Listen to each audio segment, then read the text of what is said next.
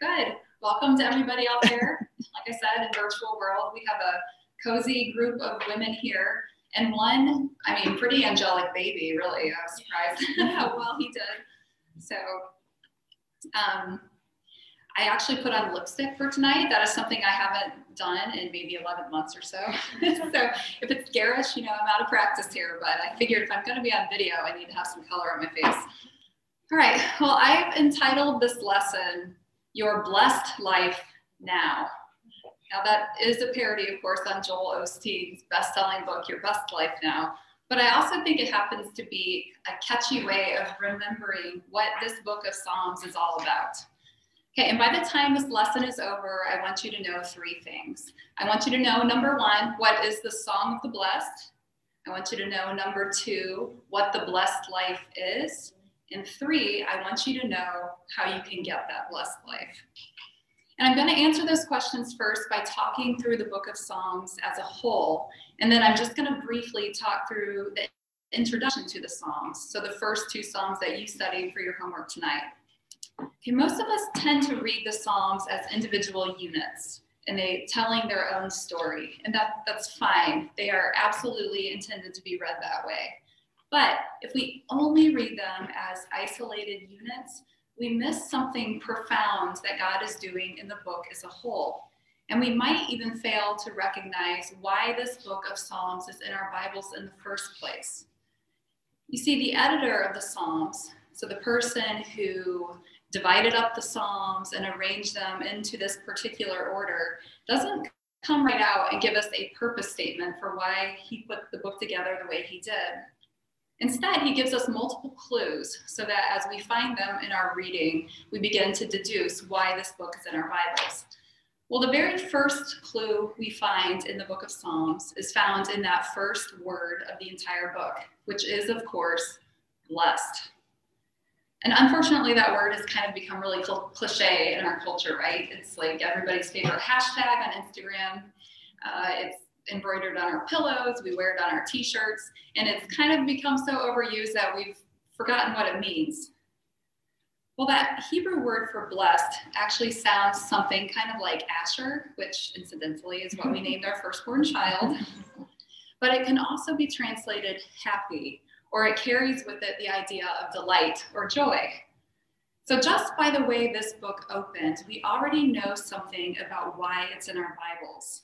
It's offering us happiness. Well, another place you can look to find a clue about what the purpose of a book is by looking at the end of the book. So if you were to flip over to Psalm 150, you'd see that the final chorus of the book is praise the Lord.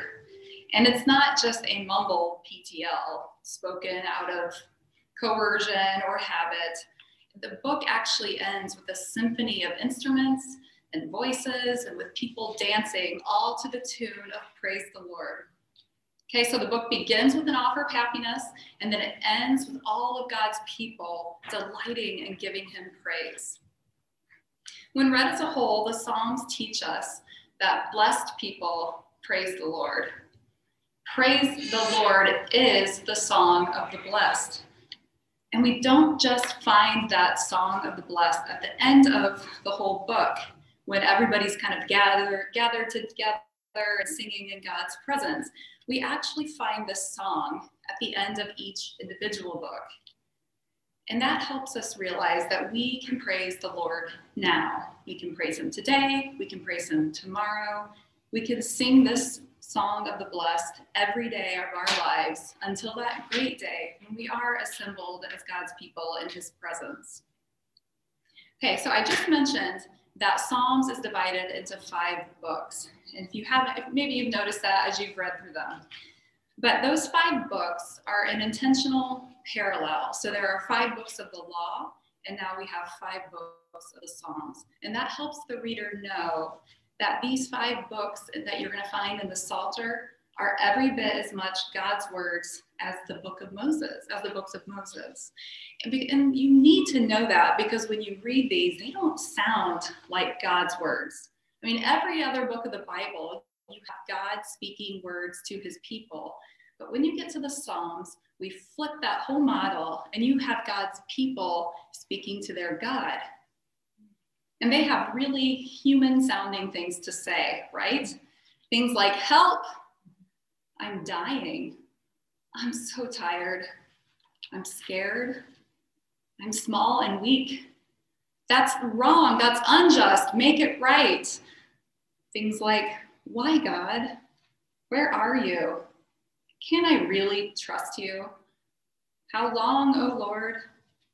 Will you do what you promised? Forgive me. Do those sound like God's words? Well, they are, all of them. 5 books of God-inspired songs and prayers. Now, as we read through the Psalms, we're going to see how these 5 books collectively unfold, and they actually retell the story of Israel, and we're going to see that happen. But they, as they unfold, they also foretell the story of Jesus. But there's another story going on there, because as you read them, you're going to see your story reflected right back to you in the words of these psalmists. But for today, what I want you to remember is that all 5 of these books end the same way. They all end with the Song of the Blessed. And what is the Song of the Blessed? Say it with me. Praise the Lord. Just say it like you mean it. Praise the Lord. Good. Okay, these repeated endings to the books show us that it is God's intent to draw our hearts out to praise Him, no matter what season we find ourselves in. What's more, these songs and prayers prove that it is possible to praise the Lord in every circumstance. This book is in our Bibles to illustrate that you can live your blessed life now. But what is that blessed life? Let's answer that question. And how do you get it? Don't you want to know? How do we arrive at the place in life where we can sing God's praise in every situation? Well, we find the answer to those 2 questions in the introduction to the Psalms, so in Psalms 1 and 2. We already know that the word blessed can also be translated happy. Well, Psalm 1 fills out this definition of blessed in a 3-stanza hymn. So Psalm 1 is a 3-stanza hymn. And in the first stanza, there's a contrast between the blessed and the wicked. And the contrast reveals the words that shape them. Stanza 2 contrasts the blessed and the wicked with a picture. And then stanza 3 contrasts the end of the blessed with the end of the wicked. Okay, so if you were to look at verses 1 and 2, you see that wicked men fill their minds with the counsel of the ungodly. And there is a progression to this path that they're on. We see that in the verbs walk, sit, and stand, or what is it? Walk, stand, and sit. People on this path first give ear to the counsel of the ungodly. They're kind of considering what they're saying. Then they begin to meditate on it. When they reach the point of sitting in this council, they have completely adopted the words of the scoffers and their behaviors. But in contrast, a blessed person, the blessed woman, fills her mind and heart with the counsel of God. And there is a progression to this path as well. And we're going to see where both of those paths end up in a moment. In the second verse, verses 3 and 4, the contrast between the righteous, here, that's the synonym for the blessed. So the blessed and the righteous are the same person. But the contrast between the righteous and the wicked is shown with a picture. The righteous person is a tree. This is what you love about poetry, right? You can describe the righteous person, or you can just draw a picture. So now the righteous person is a tree, and it's not just any kind of tree. This is a tree that's old and fruitful and beautiful. It has a thick trunk, so thick you can barely wrap your arms around it. Got those chunky, gnarled roots that have spread out wide and gone very deep. When you look at a tree like this, it has branches that are reaching out to the sun and roots that are digging deeper for water, because the tree knows what it needs. It knows what will make it happy, and it has spent the long years of its life reaching for the sun and digging for water. And that's the righteous person. But what about the wicked? What's the opposite of a tree like the one I just described? I was kind of thinking like a Charlie Brown tree. It doesn't have any roots anymore. It's kind of stickly looking branches.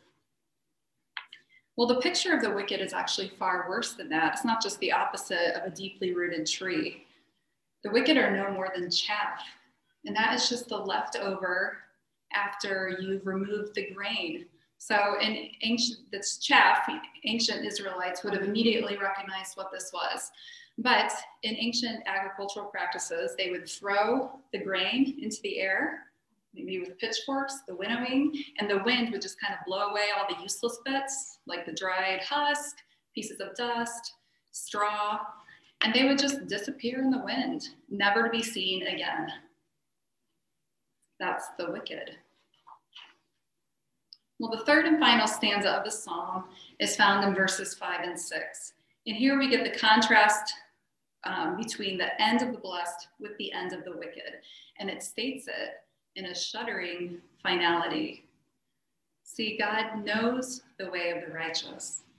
He doesn't just observe them dispassionately from afar. He watches them. He guards them. He plans and tends their path with the love of a father.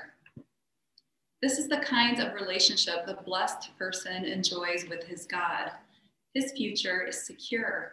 Blessed people will take their place among the congregation of the righteous, and they will stand boldly and without shame before God on the day of judgment. But in sharp contrast to the blessed, the wicked won't be admitted into God's presence. The only words God will speak to them is, "Depart from me, I never knew you." And they will be winnowed out like that chaff, to be burned, never to be seen or heard from again, excluded from God's presence, outside of love and light, forgotten, unnamed, unknown. The way of the wicked will perish. Those are the distinct futures of the wicked and the blessed. Psalm 1 teaches us that the blessed life is a life that is directed, nurtured, and guarded by a loving dad. And Psalm 1 also teaches us something else. It teaches us that meditating on God's word is the key to enjoying this blessed life now. So what about you? Do you want to be blessed? Do you want to be known and loved by God?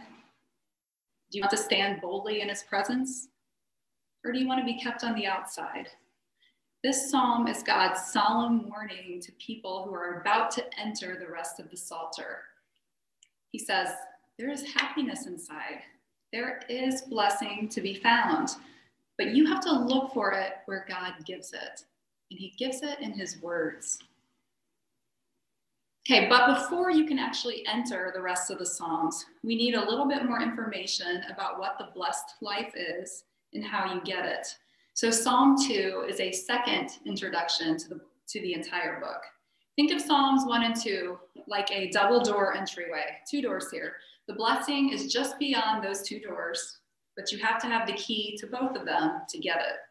So the first door is God's word, and it opens with the key of meditation. The second door, as we'll see in Psalm 2, is God's king, and it opens with a kiss. Word and king, those are the two main themes of the Psalter, and how you relate to both determines whether or not you can have the blessed life.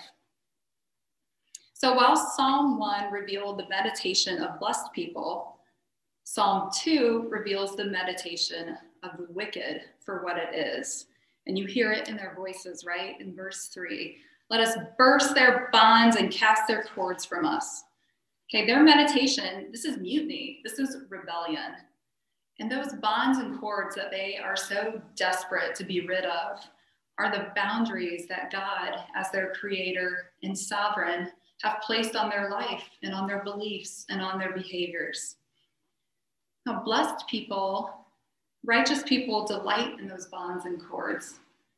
So those boundaries are part of God's words to us. We know them, we meditate on them, and we have grown to delight in them. We have come, if you're a blessed person, you have come to experientially know that God's boundaries on your life and your behaviors and practices, that they're actually good and they're satisfying. But the wicked resent these. Psalm 2 helps us see that this rebellion is not just in the heart the occasional madman, but that it is instead the full-scale attempt of the human race to overthrow God as their ruler. It is systemic, it's strategic, it's institutionalized rebellion. Verse 2 says it's led by the kings of the earth and the rulers. It's overseen by its rulers. And we know this, right? I had a pastor who would refer to this psalm as a history of the world in 12 verses. And we have seen this throughout history, and we can see it today. We see this rebellion in the halls of Congress and in the legislation it passes. It's perpetuated in British Parliament and in the Communist Party of China. It's in courts across the nations. This rebellion shows up in the ambitious pursuit of power. It's on display in corrupt governments. Its effects are godless injustice and violence. It masquerades as tolerance and love and relativism and freedom. This is the raging of the nations against God's bonds and cords. And it is pervasive and comprehensive. And it's utterly futile. And we know this because of how the narrator in Psalm 2 opens the psalm. He says, why? And implicit in that question is the absolute futility of this rebellion. If you look at the end of verse 1, they do this all in vain. They are never going to win this war against God. It's kind of like humans keep rebuilding the Tower of Babel over and over and over again, just to be scattered every time. But their attempts will never work, but they will never stop trying. Well, how does God respond to this rebellion? We see his response in verses 4 to 6. His powerful voice disturbs their plotting, but even before he speaks, he laughs, and he laughs derisively. He mocks them. You know, their raging is kind of like the temper tantrums of a toddler. You know, in the summer between when I graduated high school and began college, I nannied 2 boys. They were ages 5 and 9. The woman worked for my dad, and he decided I would be a good fit for watching her children. Well, already the 9-year-old was in counseling for his anger and rage issues. At 9, so sad. Okay, well, my very first day, I made the mistake of asking the 5-year-old to wash his hands after he used the bathroom. And he launched a full-scale rebellion. He raged and screamed at me. He tried to hit me. He said terrible things. I really had never seen anything like it. And all I could do was just restrain him. I held him on my lap and just let him rage and scream until he exhausted himself. And it seemed like it lasted forever. But when he finally wore himself out, I calmly walked him into the bathroom and helped him wash his hands. After which, he actually collapsed in a heap on the floor in one last attempt at rebellion, at a protest. Well, how ridiculous, right? He's a little kid. He hated the bonds and cords of hand washing. He didn't believe me that I was doing this for his good and for his flourishing. Also, he was no match for my strength. I could have crushed him. Well, the difference between this 5-year-old and my 18-year-old self, you know, the difference between God and us is so much more significant than the difference between me and this little 5-year-old. And if I looked on this 5-year-old with a little bit of outrage and some ridicule, can you imagine how God sees his rebellious creatures, the ones he made in his own image, and how they are flailing and raging at him? Well, in the face of this global uprising, God establishes a king to judge them, but not just to judge them, to bless them. And we'll see that in a moment. Psalm 2 is often called the coronation psalm because in this psalm, King David reflects on God's promise to him to establish his kingly lineage forever. But this psalm, of course, points far beyond King David to the crowning of God's eternal king, the one who is in David's line, but the one who will conquer God's enemies and rule in God's name, with God's power and with God's character. Because this king's authority is from God, it is absolute, and any who resists it, as the psalm says, will be dashed into pieces like the way your Brita terracotta planters shatter, especially after they've been baking in the hot summer sun and you just knock it over. Well, that's how Jesus will judge the rebellious nation. Okay, this psalm, of course, foretold the crowning of King Jesus after his victorious resurrection from the dead. And with two words, this psalm hints at the path Jesus himself would have to walk in order to be crowned king. Those words are set in verse 6 and begotten in verse 7. Okay, that word set in verse 6 is actually the same word translated poured out in many other places in the Old Testament. That is sacrificial language, and I think that word is a hint about what Jesus's own path to kingship would look like. It was going to be a path full of suffering, not unlike King David's. Before his coronation, Jesus would first be broken and dashed like these nations, and he would have his blood poured out, not for his own rebellion, but for theirs and for ours. Okay, that word begotten speaks of giving life. Can you think of a time when God would speak of giving life to Jesus? The Bible everywhere else teaches that Jesus is the eternal Son of God, right? He's God. He has no beginning. He has no end. So when would God have given him life? Well, this word hints at Jesus' resurrection.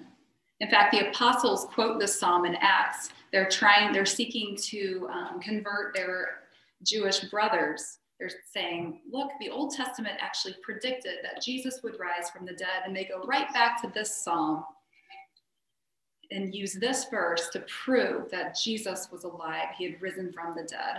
In other places in the New Testament, Jesus is referred to as the firstborn from the dead. So after his resurrection, that is when God would have spoken to him of giving him life. Today, I have begotten you. So this psalm prophesies about both Jesus' death and his resurrection. And those are the very things we so desperately need to solve the problem of our rebellion. You know, David concludes this psalm. It's a reflection on the rebellion of the nations. And he concludes it with a final warning and a blessing. He says, the stage is set for world war here. The alliances are being formed. Whose side are you on? He asked. He warns us what will happen if we don't turn from our rebellion, but he promises blessing if we do. And you know what? He speaks directly to the kings and rulers. And remember, they're the ones who are the masterminds behind this plot to overthrow God's rule. And he speaks directly to them again, telling them to turn from their rebellion and kiss the Son. You know, that word kiss, that's used a couple other places in the Old Testament. And I think I'll just mention those because that will help us understand what's going on here. In 1 Samuel, when Samuel first anoints Saul as the king of Israel, he kisses him. And it's just an act of loyalty and affection for his new sovereign. But we also see this word kiss on Mount Carmel when there was the great showdown between Elijah and the prophets of Baal. Well, you know what happens here, but Elijah is running for his life from Ahab and Jezebel, and he's complaining to God, I'm the only prophet left, and God says, no, I've preserved 400 prophets who have not bowed the knee or kissed Baal. So that kiss, again, is just, it's like a pledge of loyalty, a pledge of affection to your king. To kiss the Son is to declare your affection and your loyalty to King Jesus. Okay, I hope you can see how these two psalms together teach us what the blessed life is and how we get it. So the blessed life is a life of happiness. It's a life that sings praise to the Lord regardless of its circumstances. It's a life of joy, knowing your path is guarded and protected by a God who loves you. It's the delight of being fully known and yet fully accepted. It's the unshakable confidence that you have knowing that you are on the right side of this great war and that you have taken refuge behind the one who will rule the world with God's power and character. The blessed life is the life of an intimate friendship with God. Okay, these Psalms go on to teach us that we can have this blessed life now by filling our days and nights with God's counsel, by meditating on His words. We can have this blessed life now by pledging our loyalty and affection to King Jesus. We embrace His bonds and cords, believing and knowing that they are meant for our good. We experience this promised blessing in the day in and day out goodness of filling up with God's words and taking refuge in Jesus. Okay, before I finish up tonight, I want to offer 5 very quick tips for reading and studying the Psalms. So we're just getting started here tonight, but maybe if you could remember these 5 things as you go through the study, I think you'll be really helped. First, read these Psalms with friends. Most of them, if not all, most of these Psalms were meant for corporate use, not just private use. That might surprise you since they sound really private, right? I mean, in the Psalm we're going to read in 2 weeks, David declares that he's a worm and not a man. Can you imagine getting up and singing that before a congregation on Sunday? But that's how these Psalms were used. They were used corporately in the formal gatherings of God's people and in the informal gatherings of families. Well, I think this tells us something about the Christian life. It reminds us something about the Christian life. We live in community. We share the ups and downs of our brothers and sisters. We weep with those who weep. We rejoice with those who rejoice. And these songs can be sung with and over people who are weeping and rejoicing. And you can sing them even if you aren't sharing in their experience. And when we do this, God is glorified, He's praised, and the church is built up. Okay, second tip, read them out loud. Okay, so these are poems, and these poems have an oral component to them that prose doesn't have. So like music, it's meant to be listened to. When we hear and speak the words, God is using one more of our senses to draw our hearts out to praise Him. And I think what you'll find when you speak these words, your mind and heart will more quickly unite to affirm the truths in here. And it's kind of going to loosen your tongue so that you can praise the Lord. Okay, third, read these Psalms as meditations on God's words. Okay, God tells us to meditate on His word, right? He promises a blessing if we do that. And then, just like a good father, He gives instructions and then He gives us examples. These Psalms, all 150 of them, are meditations on God's words. These are the songs and prayers of God's faithful people. Now, these psalmists are people just like us. They're our forerunners. They lived in this world. They experienced all the ups and downs of life under the sun. They felt sorrow and suffering and betrayal and grief and failure, but they also enjoyed restoration and forgiveness and love and devotion and joy. And God's word was a ballast for them through it all. They're like, these psalmists are a bunch of trees, right? Like the tree in Psalm 1. They're standing there, deeply rooted, extending their branches, bearing fruit. And they did this in their highest highs and in their lowest lows. And then God preserved their words to help us walk the path of the blessed behind them. So read these Psalms as meditations on God's word. Okay, 4, you should come to the Psalms with an expectation of having your heart stirred to praise the Lord.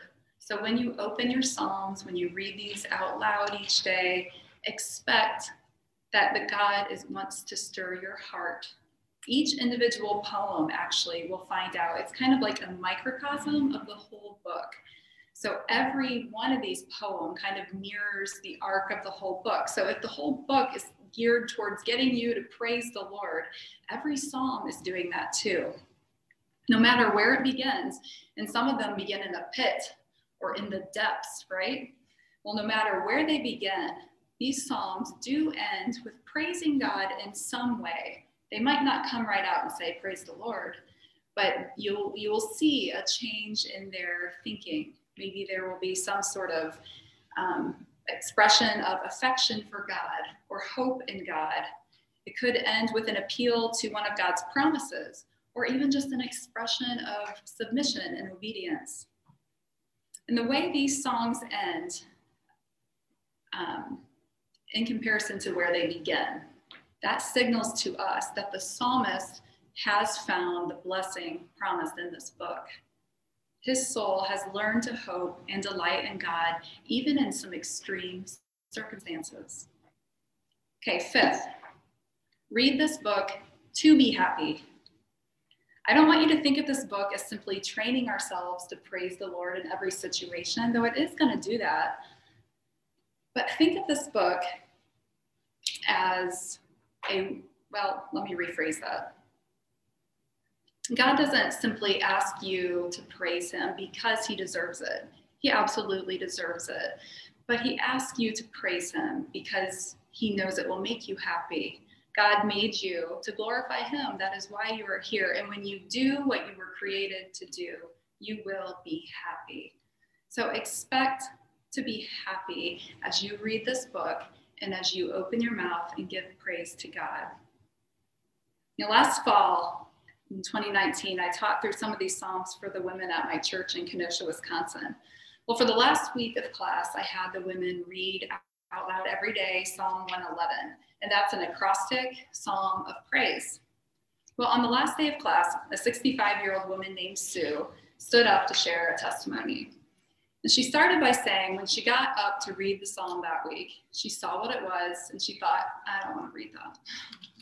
She was in a kind of a bad place. She had been having some health problems and some struggles with her adult children. And she thought, maybe a psalm of lament is really what I need today. But it was the assigned homework, so she did it. She began to read Psalm 111 out loud. And something happened in her spirit when she opened her mouth and began to speak God's praise. She started meditating on the truths of the psalm, and the Spirit began to remind her how true all these things are, and how great God is, what wonderful things he has done. And her heart began to warm to God. And that loosened her tongue, so she was able to speak aloud God's praises. And that's exactly what God wants to do in all of us as we study this book. He wants to draw out your heart to praise him. And it's going to give you great joy to do so. He wants to draw out our hearts to him so that we can praise him in every season and we can enjoy the blessed life now. Thank you.